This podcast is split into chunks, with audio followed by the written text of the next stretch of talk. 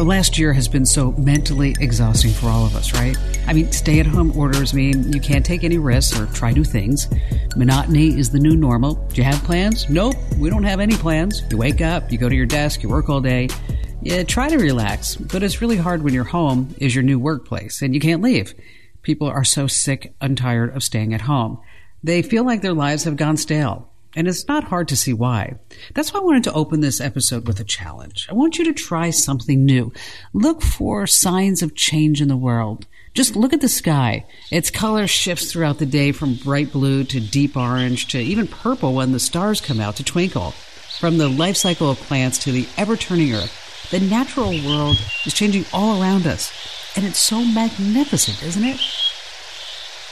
And we see change in the material world as well. I'm talking about the magic of invention. I mean, here's an example. Check out the tech that you're using to hear me right now. Are you streaming this episode from a smartphone? I mean, phones have changed so much over the past few decades. They used to be so big and clunky. And then when flip phones came out, oh, I loved mine. It was a pink Motorola Razr phone. It was the coolest tech ever. A portable phone you could take with you? That was totally unheard of back in the 70s. And that's when Motorola first started working on this tech. Here's a story from Bloomberg. In the late 1960s, uh, I was at Motorola, but at that time, if you wanted a phone, the only way to get it was from AT&T in most places, and they wouldn't even sell it to you. You'd have to rent it from them. And they invented a concept called cellular telephony. They announced that they were going to set people free. They were going to cut the wire and the second thing that they said is this service is going to be car telephones. As a vehicle drives from one cell to another, advanced electronic equipment automatically transfers the call by telephone line to another cell without the caller knowing it. That's when I had the idea of why don't we build a cellular system that's the way it ought to be, that's personal, portable. We shut down engineering in the company and put all our efforts into building a handheld portable cell phone. One of the head honchos at Motorola set up a contest between his team members. He asked who could make the most interesting cell phone. Well, the team came up with some wild designs. Some were shaped like bananas or matchboxes. Others were flip phones. They worked. Ultimately, they picked a design shaped like a boot, which they named the shoe phone. And in six weeks, Motorola perfected its portable phone. And speaking of phones, let's talk about some of the ways that your smartphone can make your life 10 times easier. I mean, here's an example a new app called Be My Eyes. It connects people who are visually impaired with folks who can see. The blind person holds up their phone camera, and the person on the other end of the app can give them directions. Like, for example, what bill am I holding? Is it a $1 bill, a $10 bill, or a $100 bill? Here, listen to this from CBS News. 45 year old Julian Vargas can find his way just about anywhere. He's been blind most of his life and enjoys being independent, but says there are moments when he and others who are visually impaired need help. When we're uh, trying to get some, in, some information or detail that's only available visually, uh, we'll joke around and say, God, if I only had a pair of eyes I could borrow right now. a new free app for smartphones called Be My Eyes aims to solve that problem. How can I help you today? I'm not as familiar with the aisles here, so I was thinking that maybe uh, you could be my eyes. The app uses a phone's camera and microphone to get the blind instantly connected to sighted volunteers like Elvira Medina. If you go a little bit more uh, to your left, this one here. That one, you got it. Since the app launched last month, Medina has helped blind users locate medicine, figure out expiration dates, and even shop for their favorite orange juice. That one has no pulp. Okay, that's what I want. Okay, perfect. Now, I hope this little thought experiment gave you some new appreciation for the world around you, especially the tech world. I mean, one of my most favorite parts of my job is seeing the way that tech has changed over the years. There are just so many things in my life that tech has changed all for the better. Like, for example, my son. I can FaceTime him a couple of times a day to make sure he's okay, and sometimes he likes it. Just kidding. He always appreciates my phone calls, and I'm so lucky that he does. Uh, what about with my mom? I can keep track of her medical records online and see what's going on, and even just planning for her to get the vaccine. And boy, I don't know what I would have done without my Peloton over the last year. I'm on that bad boy at least once a day. But of course, not all change is good. Sure, the digital age has done wonders. It's made life so much more convenient. It's given people with disabilities incredible opportunities for independence. Just look at any website, and you're going to see a post about security breaches, privacy violations, and more. We've seen an uptick in car accidents because people just can't seem to get off of their phones, and it's distracted driving. There's another negative side effect I don't hear people talk about enough. That's the physical toll that tech takes on our bodies. I'm talking about things like tech neck, hunched backs, and broken brains. Well, that's what we're going to explore today. We're going to talk about all the ways that our dependence on technology impacts our bodies. I mean, we've done a great job of molding our tech through the years, changing it to fit our needs, but you may not know just how much your tech is changing you. I'm talking about your body. And in this podcast, I'm going to give you all the details. You're going to learn how your smartphone hurts your hands, your back, and even your brain. My primary goal is to shed light on something that you probably don't think about. But by the end of this podcast, you're going to learn how to take power back and save your body too. I'm Kim Komando, and this is Tech You Should Know.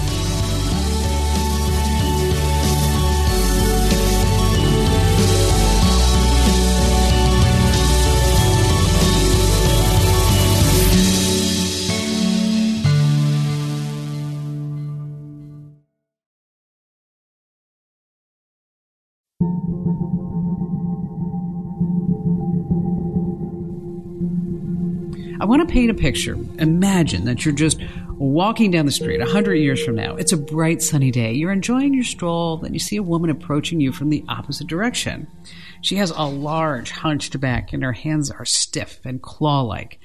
She also has a thicker skull than any other person you've ever seen.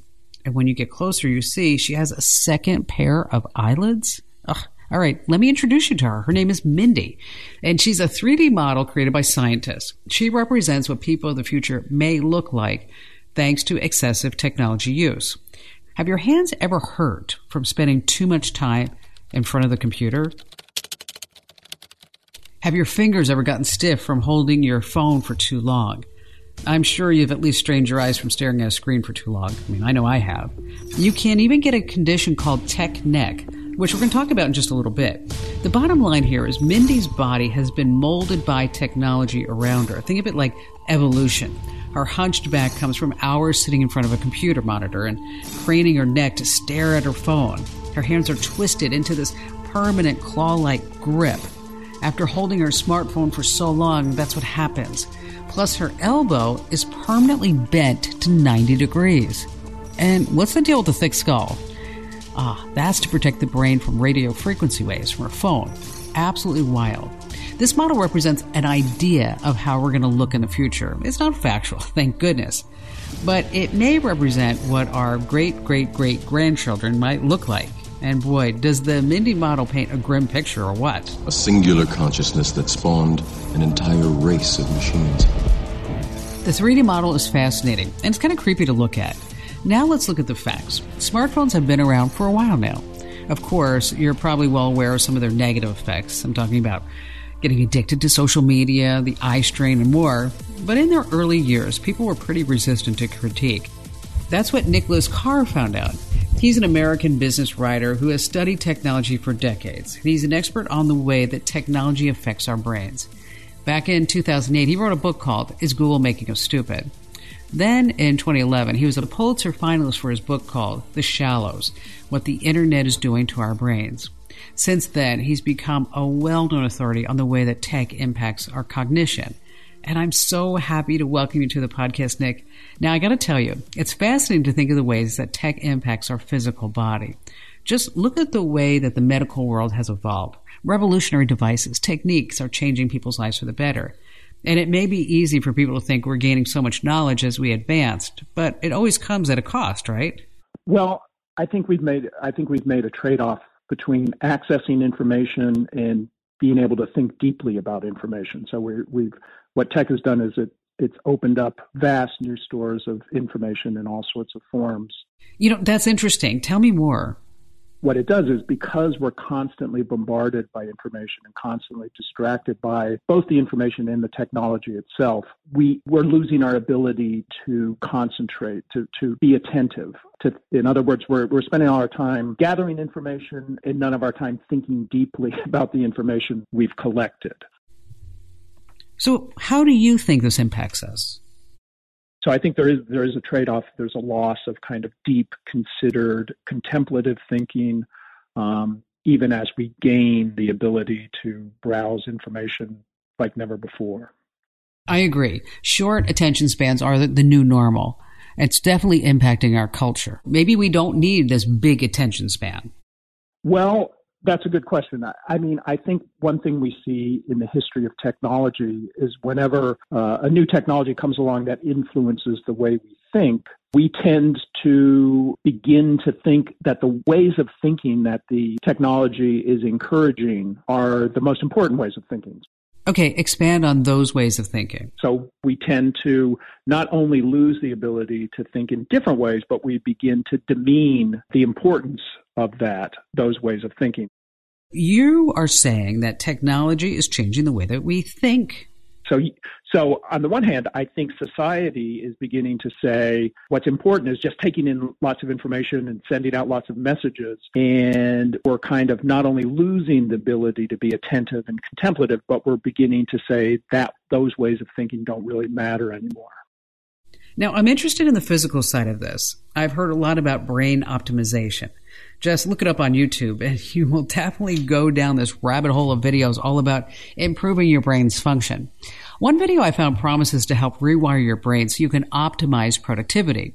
Others teach you how to improve your brain's neuroplasticity. And here's some fascinating stuff out there. One of my favorites was a TED talk from neuroscientist Wendy Suzuki. And here's what she found in her research. Exercise actually changes the brain's anatomy, physiology, and function. Let's start with my favorite brain area, the hippocampus. The hippocampus, or exercise, actually produces brand new brain cells, new brain cells in the hippocampus that actually increase its volume as well as improve your long term memory. Okay? And that, that in, including in you and me.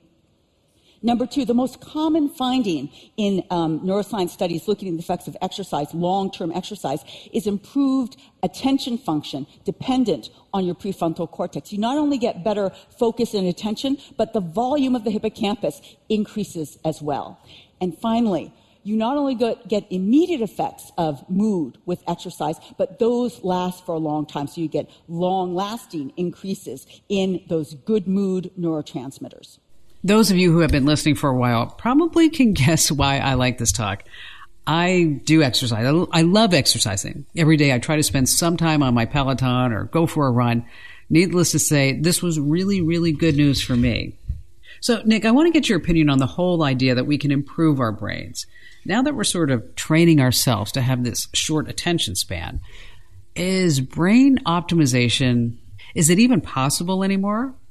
So I think that, that our brain seeks to optimize itself for whatever ways of thinking and perceiving we're engaged in habitually. So that's always happening. And what I think is happening now is our brain is optimizing itself. And the, this means, you know, at a biological level for gathering information, being distracted, being able to multitask very, very quickly.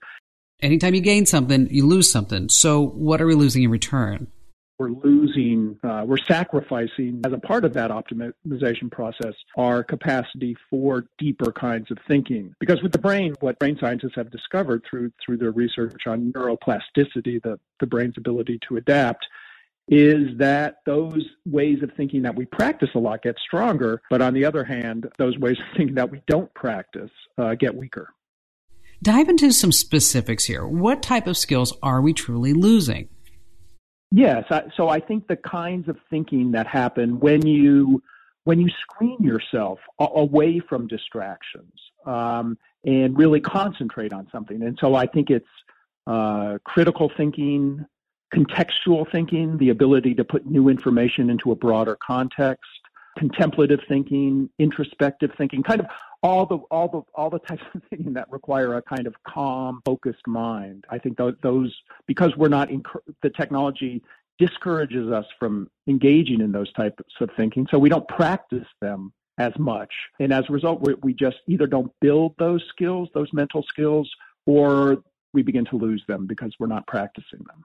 This really puts our daily habits into perspective, doesn't it? Every time you absentmindedly scroll on your phone, you're actually working in a way, kind of almost. You might not think that you are. Maybe you're letting off some steam by searching for funny memes, but really, you're training your brain to hunt for shiny things that catch your eye.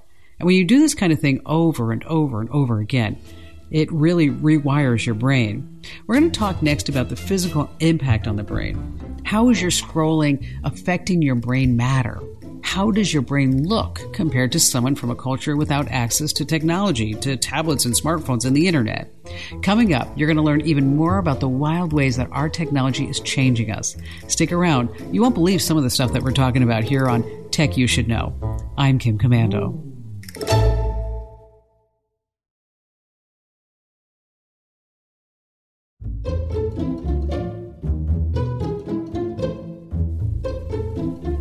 Hey, welcome back to Tech You Should Know. Today we're hanging out with Nick Carr. He's a tech writer who focuses on the impact technology has on our minds.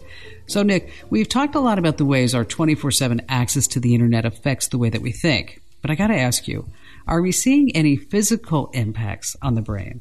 The evidence there is mainly circumstantial. Um, in other words, we know from lots of experiments on primates and other animals that our that brains adapt to their environment. So they optimize for whatever ways of thinking their environment is encouraging. Right. With human beings, it becomes very, very difficult to examine those changes because of the ethics of putting of putting probes into human brains and stuff. So the I would say there the you know at the physical level the the evidence is mainly circumstantial due to the ethics of of brain experiments on on human beings. Right, I get that. And also because of our lack of understanding of exactly how our brains work, we don't it would be impossible from looking at, for instance, a brain scan to know whether a person is thinking deeply or thinking superficially. So, so brain scans themselves are of limited, you know, limited use here. There have been some studies that show that the more time people spend online, the patterns of which areas of their brains are activating uh, as they go online changes. So that again is kind of circumstantial evidence that our brains adapt to the technology. But I, but you know, as I say, the evidence it's it's very hard to get deep physical evidence of these kind of changes. It makes a lot of sense. And it's a great point. I can't help but wonder are these moral quandaries only in America? Because if we could compare the brain of a frequent smartphone user to the brain of someone who never ever accesses the internet, what differences would we really see? Yeah, I haven't seen research done, comparison research done like that. Um, the research has tended, the research into how the how the technology is influencing our ability to think, our ability to solve problems, our ability to concentrate that's all that research, as far as I've been able to tell, has been done in in countries where there's a, a lot of online activity. So so lots of computers, the internet is heavily used, phones are, are, are smartphones are heavily used. Yeah, that makes sense. I mean, you're not going to research smartphones when you don't even use them. These days, it would be harder and harder to find areas of the world where there isn't that kind of intense use of technology because throughout the world, smartphones and other kind of computer technologies have become very, very common. So there's there is a lot of evidence from particularly over the, the research that's been done over the last 10 years by cognitive psychologists, other brain scientists, that the more you use your smartphone, the more you, time you spend online, the less strong your memory is, the less strong your problem solving abilities are, and the less, less ability do you, you have to tune out distractions and think deeply. When you and I talk about the way that tech is having a huge impact on the way that we think and pay attention to the world around us, I can't help but wonder about the long term impacts. Could our overdependence, Nick, possibly lead to an early onset of dementia or maybe even possibly Alzheimer's? Well, there is evidence that As you become more distracted, you tend to form weaker memories because memory is really tightly tied to attentiveness. The more you attend to new information, uh, the more fully you tend to remember it. Um, so there is evidence that our memory is weakening, both because we're constantly distracted and because we, we begin to think remembering things isn't all that important because you can Google it or, or you know grab it from Alexa or whatever very very quickly. But there's a downside to that. There is fears among you know uh, neuroscientists who study memory that this this could well lead to memory problems later in life. But I, I think at at this point that's still hypothetical. I don't think anybody has has proven a connection there. So I, would be careful about you know claiming too much. But there there does seem to be, from what we know about how memory works, if you don't exercise it as much, then uh, there is some evidence that later in life you you might open yourself up to problems of memory and cognitive decline. I hope that as you're listening, you make a note of that. There is no conclusive evidence out there, but the fact that some neuroscientists are nervous is enough to give me pause. And while we're on this topic, there's another big topic that I want to touch upon social media. I've heard a lot about the different ways that social media is changing our brain. A study from Scientific Report has found that social media addiction can literally change your brain, rewire it. Researchers found that tech addiction can impact the amount of gray matter in our brains.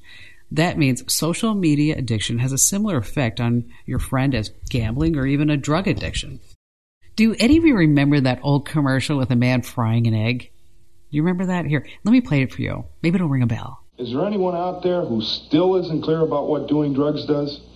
Okay, last time. This is your brain. This is drugs.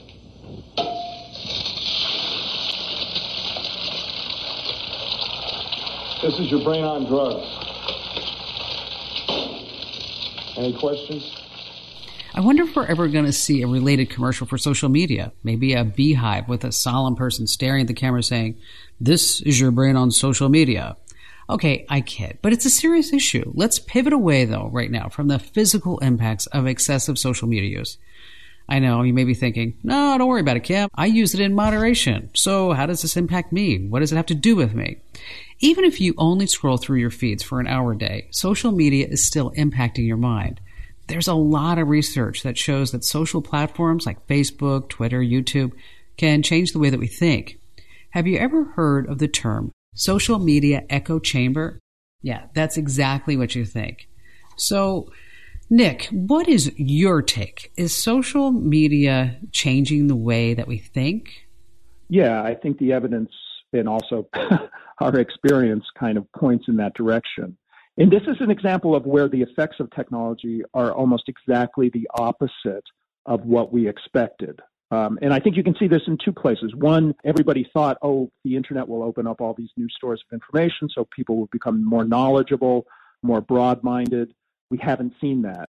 No, we haven't. And why is that? Because the constant state of distractions actually undermines our thinking. And the same thing I, I think is true, a similar phenomenon is appearing in the question of, of insularity and the question of our ability to appreciate other people's points of view that are different from ours. What happens is that people, when, when they have this unlimited amount of information available to them, most people tend to go and gather the information that reinforces their existing points of view, reinforces their existing biases. And as you gather more information that reinforces those biases, the biases become even stronger. And so I think that's one of the reasons, probably not the only reason, but one of the reasons we're seeing more polar, polarization of the public in terms of politics and lots of other views on issues rather than what we expected, which is that everybody would go out and sample lots of different points of view and learn to appreciate other people's views. We unfortunately we're not seeing that.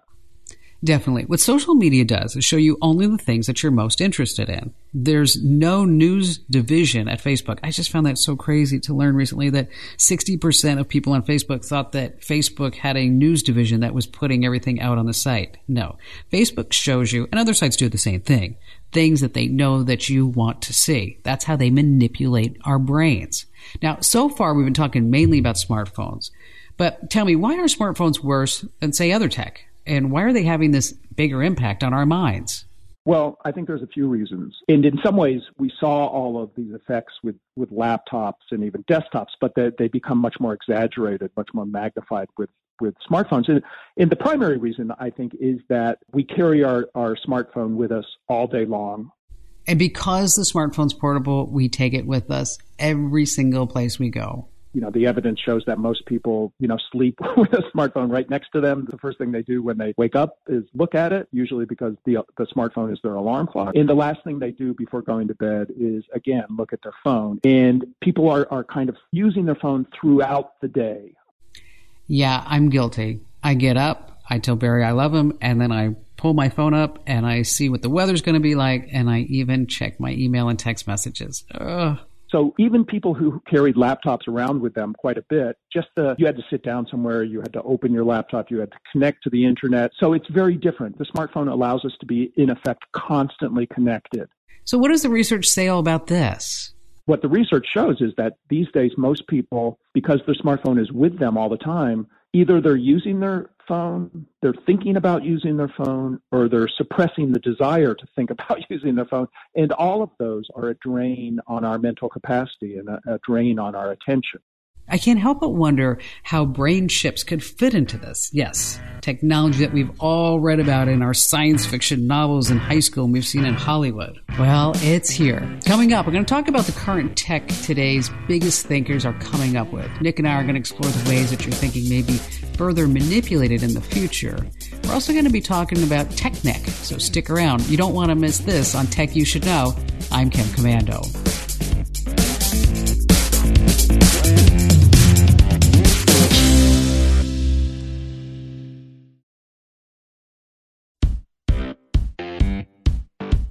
All right, I threw you a curveball. You may have thought to yourself, brain chips? What is Kim Komando thinking? Well, really, you should be asking, what the heck is Elon Musk thinking? Yeah, he's the one behind it. His company Neuralink wants to create what he calls, quote, a Fitbit in your skull with tiny wires. Okay, well, last year he unveiled the Link, a brain computer interface you could implant directly into your body, into your brain. In a lot of ways, it's kind of like a Fitbit in your skull with tiny wires. Neuralink wants to connect our brains to computers, and now it's showed off a device reading a pig's brain signals in real time. Elon Musk even had a live demonstration of the device reading a pig's brain signals in real time. Basically, the brain chip connects with the neurons in your noggin to receive electrical signals. Listen to this clip from CNET. Elon Musk did a demo and brought out three live pigs one without a brain implant, one who'd had a link implanted and then had it removed without any issues, and a third pig named Gertrude that had had a chip in for two months. We got to see a live reading of the neurons in the pig's brain firing in real time, specifically the neurons that were sending and receiving messages from her snout. Um, so what you're the, the beeps you're hearing are real-time signals from the neural link in Gertrude's head. So this neural link connects to neurons that are uh, in her snout. So whenever she snuffles around and touches something with her snout, that sends out uh, neural spikes, which are detected here. Now, ultimately, Elon Musk wants this brain chip to be the same cost as laser eye surgery. You may be thinking to yourself, this sounds absolutely bizarre. Who would want a brain chip? Well, that's because they have incredible medical potential. For example, say someone with a spinal cord injury has a brain chip. That tech could potentially restore their basic ability to feel. Ah, wow, wouldn't that be something? Now, we know this tech is a possibility and it could physically change our bodies, though it would be in the form of a teensy tiny little chip. Nick, let's take a look at that far flung future. Let's imagine brain chips are common. Everyone has them. You use these brain chips to connect to the internet straight from your noggin. I imagine this type of tech would just exasperate our short attention spans, right? I'm dubious that that's going to happen, at least in the foreseeable future. If it did happen, yes, I, I, think so, because what we know from the technology companies who developed this, the Googles and Facebooks and Twitters of the world, is that not only is that philosophically, I don't think they really appreciate or desire deep thinking, thinking that requires you to step away from the flow of information. And also, their their profits are tied to providing, you know, a constant flow of information. Yeah, I can see that. So if that happens, that we, we our brains are directly connected to the internet in some fashion, then yeah, I think it would become the path we're on. We'd go much further down that path and would be uh, continuously, literally continuously bombarded by information. Again, I'm dubious that we, we are at the level scientifically or that, that that's going to be possible at any in the foreseeable future. It might not ever be possible, but yeah, it would. I think it would make things worse. Well, let's hope Elon Musk doesn't think to add internet to the brain chips. Personally, I am so fascinated by medical possibilities. It's super incredible when you think about the ways that simple electric signals can revive paralyzed parts of our bodies. And I want to share this clip I found on Soul Pancake, a YouTube channel. After a young mariachi singer survived cancer, her treatments left her vocal cords paralyzed. She thought she could never ever sing again. Then she went to a new doctor, and this happened. I had a second surgery a few weeks later, and this time he put a device down my throat during the surgery that sent these like electrical impulses to my vocal cords that would prevent them from becoming paralyzed, which is something that probably should have been done the first time. The next surgery went really great. I woke up and my vocal cord was not paralyzed, so that was a really good thing. Wow. Technology has the ability to change our lives for the better. And when you hear stories like this, it's easy to be overwhelmed by optimism. Tech can certainly change us for the better. New inventions can even improve our bodies. But you can't say the same for your smartphone. In fact, we're even seeing young people get premature wrinkles due to tech neck. That's right, younger people are starting to get creases all across their necks. And here's a scoop from KPRC News. Necklines. We're not just talking about necklines from aging, but younger and younger people are complaining about creases across their necks. Yeah, what exactly causes them and what's the best way to treat them? Channel 2, Sophia Ojeda joining us now with more on treating those pesky lines. So tell us about this. Good morning, guys. Yeah, doctors say that younger people are trying to get rid of those necklines. They say young people are getting lines earlier because of what's called tech neck, looking down at your devices all the time. But don't worry, there are treatments and prevention for those unwanted necklines. If you don't crease a piece of paper, it won't have a crease in it. So same thing with your neck. Houston plastic surgeon Dr. Forrest Roth says necklines are multifaceted. Sometimes they're genetic, sometimes they're from weight gain, and some people can get necklines from tech neck, looking down at their phones, looking down at devices for long periods of time. All right, so the next time you're up close to any teens or young kids in your family, check to see if you can see those lines in their necks. Hmm, they may be there. So here's the gist. Long story short, our smartphones aren't really improving our bodies. They're causing new problems. They could even twist us into little mindies hunchbacked with claw shaped hands and a second set of eyelids. According to some thinkers, anyway. I'm glad our future isn't drawn in permanent marker, and I'm hoping that this podcast will help you see your tech use in a new perspective. I know how much happiness your phone brings you. With social media, you stay in constant touch with your family and friends. But the physical effects, the way your phone is impacting your cognitive abilities, it's so easy to brush the issue under the rug, isn't it, Nick? You know, I, th- I think people are not as naive as they used to be. How so? I think five years ago, certainly 10 years ago, we were still very much enamored of our phones and of social media and of Silicon Valley. I think we've become more aware of the problems that the technology is causing, you know, whether it's that we, we're kind of displaying addictive or at least compulsive behavior with the technology, that it's intruding on society and politics. So I think I think people are not as naive as they as they used to be. But even even as we become more aware of the problems, personal and societal, that the technology is causing, it's become so habitual for us and it's become so necessary in many in many aspects of our lives to be constantly connected that breaking those kind of habits, even if we know that the, it causes problems, breaking those habits for most people is something that they just can't do. We're more aware of the problems, but I don't think we've really changed our behavior as a result. So, what if somebody's sitting there right now and they say, you know what, I think I have tech neck. I have eye strain and my tension span is shot. What advice would you give them? Well, I think the most important one at a personal level, and it also happens to be probably the hardest one, is to break the habit of carrying your smartphone with you all the time. Yeah, I agree.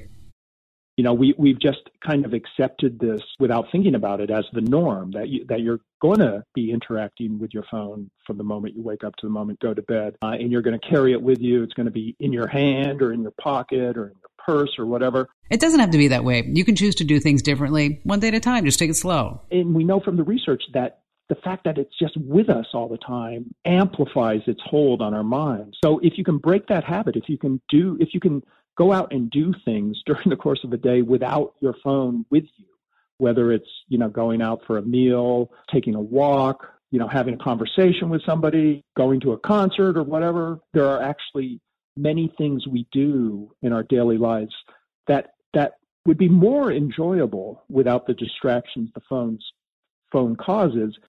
People just fall into the habit of bringing it everywhere. And you can break that habit of, of taking the phone with you all the time, unless you suspect you'll have a particular need for it. I think that's the most important thing you can do because that that returns to us some some mental balance. It, it you know it, it reduces the pull of the technology on our mind and gives us more opportunities to think deeply and contemplatively and introspectively or whatever. That's step number one put the phone down so it doesn't distract you. And the second step? Another thing would be to to decrease the role that social media plays in your life. And again, this is difficult for many people because social media in particular has a has a huge pull on us because not only is it constantly notifying us of new information, but the information tends to involve our social status in some way. You know, is, is somebody did somebody like a picture on Instagram or did somebody respond to a post I made? Th- those things have influence our sense of social status, and that is something people are really, really interested in. Yeah, we're social animals. Our phones represent our entire circle. So, of course, we'd be drawn to it back again and again and again. We want to say, hey, what are our friends up to? Deleting some of your social media apps on your phone, or at least turning off notifications for all your social media. So you're choosing when to look at, you know, a particular information feed rather than the, the social media platform itself telling you to look at it. So so that would be a, a second kind of way to deal with some of some of this. Sounds good, Nick. Thank you so much for joining us on the podcast. You're amazing. And now I want to thank you, the listener, for checking out this podcast. What do you think? Are you going to take some of Nick's advice and try to separate yourself from your screen, even just a little tiny bit? But if you have to have screen time, do it over at the Komando community. That's where you can get my three-hour radio show podcast, the Q&A forum, blogs, and a whole bunch more. Plus, no tracking, right? Not like big tech, and no advertising. You can sign up right now and try for free for 30 days over at getkim.com. And I want to give a big shout out to my friend and coworker and team member, Mike James, the man behind the scenes who keeps things running. And thanks to Serena O'Sullivan, too, for all of her work scripting and editing. Now, I don't know about you, but I have a lot to think about. I'm going to step away from the mic now. Maybe I'll do some yoga. Maybe I'll go outside, go for a walk. I love doing things that are outside in nature, and I think you should do that too. And if you like this podcast, well, give it a great five star rating wherever you do get your podcasts and say a few nice words because that helps more people find our podcasts. And thanks again for listening. I'm Kim Komando, logging off.